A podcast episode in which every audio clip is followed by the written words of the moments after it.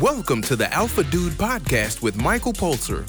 What would it be like if you knew that you were unstoppable and you could live life on your terms? Better yet, how good would it feel knowing that on your deathbed, you had fulfilled all your potential and more? Life on Earth has a beginning and an end. It's what you do in the middle that counts.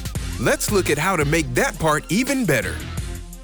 In the last episode, we focused on communication focusing specifically on verbal and social self defense. In this episode, we're going to look further at communications in the field of interruptions. So, whenever you're telling a story, you might notice that sometimes you get cut off. And this is extremely frustrating because the story that you want to tell it should be heard. Otherwise, you just shut your mouth in the first place. So, if you're telling a story, and somebody cuts you off, almost never ever pick up the story again unless if your conversation partner goes first and says, What were you talking about? If you continue to tell the story without the other person asking what you were talking about, it communicates that you need to tell it, not that you want to tell it. Even though the story that you want to say is probably mutually enjoyable, by bringing it up again, it's just the wrong approach. If you do complete it, at best, the other person might enjoy it and note that you also need to get this off your chest. And at worst, maybe they're actually bored and they actually don't want to hear it or they've got a time constraint. The exceptions for this is that if it's an instruction or something that's highly important. So if this happens, then the first thing that you need to do is get the attention of the other person. And this is by using strong frame control. And then you use a phrase, and the phrase is something like, This is important, or listen carefully, or Where were we? And then finally, pause after you've said that, give the message, and pause again. And this pause allows that beat in time that increases the effectiveness of the message. So, for example, if somebody's just talked over you and you want to really get this message out, or you need to for whatever reason, firstly, if you don't need to, then just forget about it. But if you do, then you just say, Hey, say his name's James. You say, Hey, James. And they'll look over at you and you'll just pause and you'll say, Look, this is important. You'll say what you've got to say You'll take that pause, and then they will realize that you respect yourself enough to actually go out and take on this approach, and that they will also have the information that you wanted to communicate. It's a problem solved. Now, let's flip this. Suppose that someone else is telling the story. Flip it around. Things always come up interruptions and it's incredibly powerful to notice how this works from the other person's point of view. Because if someone else is telling a story, there's many things like time constraints, there's things that compete for your attention, there's other appointments or people or priorities that are just there in the room that just take up the energy and attention at that point in time.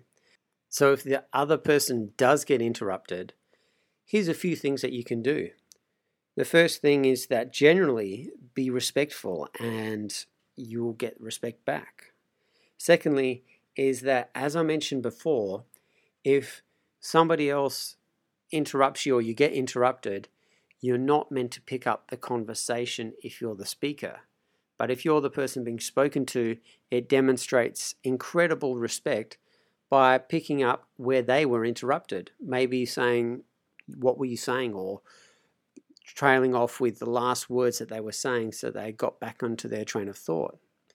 If you're really busy, you can demonstrate non-verbal signs to stop the person from talking. Use this with powerful body language. So, for example, the person's talking to you, and for whatever reason, unfortunately, maybe they've got so much time on their hands and you are pressured for time.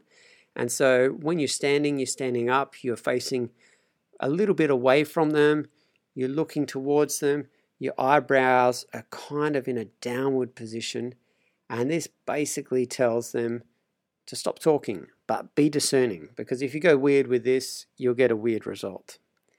And if they're still not getting it, just be a little bit more obvious. Just put your hands up like in a stop position and say something just very similar to, I hate to cut you off, but, and fill in the blank space. Whatever you do, you're going to be fine. There's just a few tips and pointers to get you to do it in a more socially refined manner.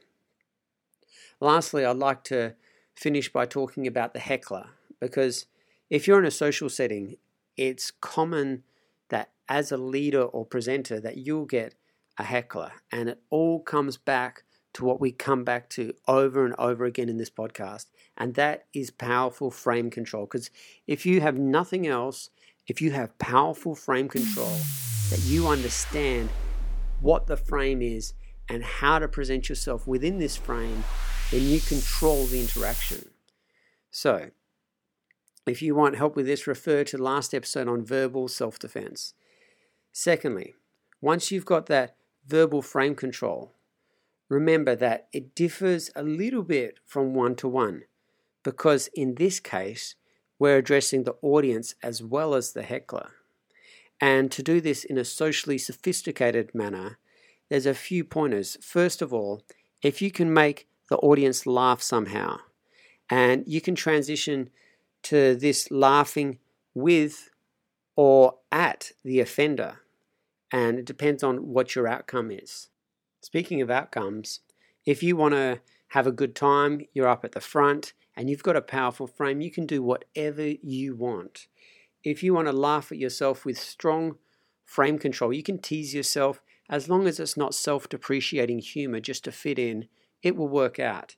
If you need to really take control and this person is being mean, sure, you can refer to strategies like belittling or ignoring or taking on those pity frames and taking on a super powerful frame for yourself. And from this point of view, it's extremely hard for the other person to take things to the next level above you. Basically, you're at the front of the room, they're sitting down. If you've got the strong enough frame, whatever you do will work out. So, in summary, as I said last episode, you are valuable. Now, this stems from my worldview, whatever yours is, in that we're created in God's image. So we've all got innate worth. Now, believe it or not, that is how we are. So you are valuable, and others are also valuable. So you need to not only protect others, you need to protect yourself. And as a valuable person, others should be able to see that. And others should be respectful to you and possibly even grateful if you're at the front and serving them in some way. And as rose bushes have thorns to protect themselves from attacks, you need to have a strength inside of you that protects against attacks as well. The rose is said to be one of the most beautiful of all flowers, yet it's got those horrible, strong thorns for whatever is going to mess with them. You should be the same. Have that beautiful nature inside of you, the person you are. Don't change just because society is mean and harmful.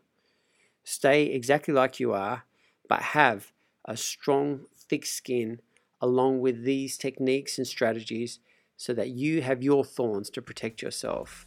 And this will play dividends in whatever you do. Hope you enjoyed the podcast. If so, rate it from the place you downloaded it. For any questions, send an email to michaelpulser at gmail.com.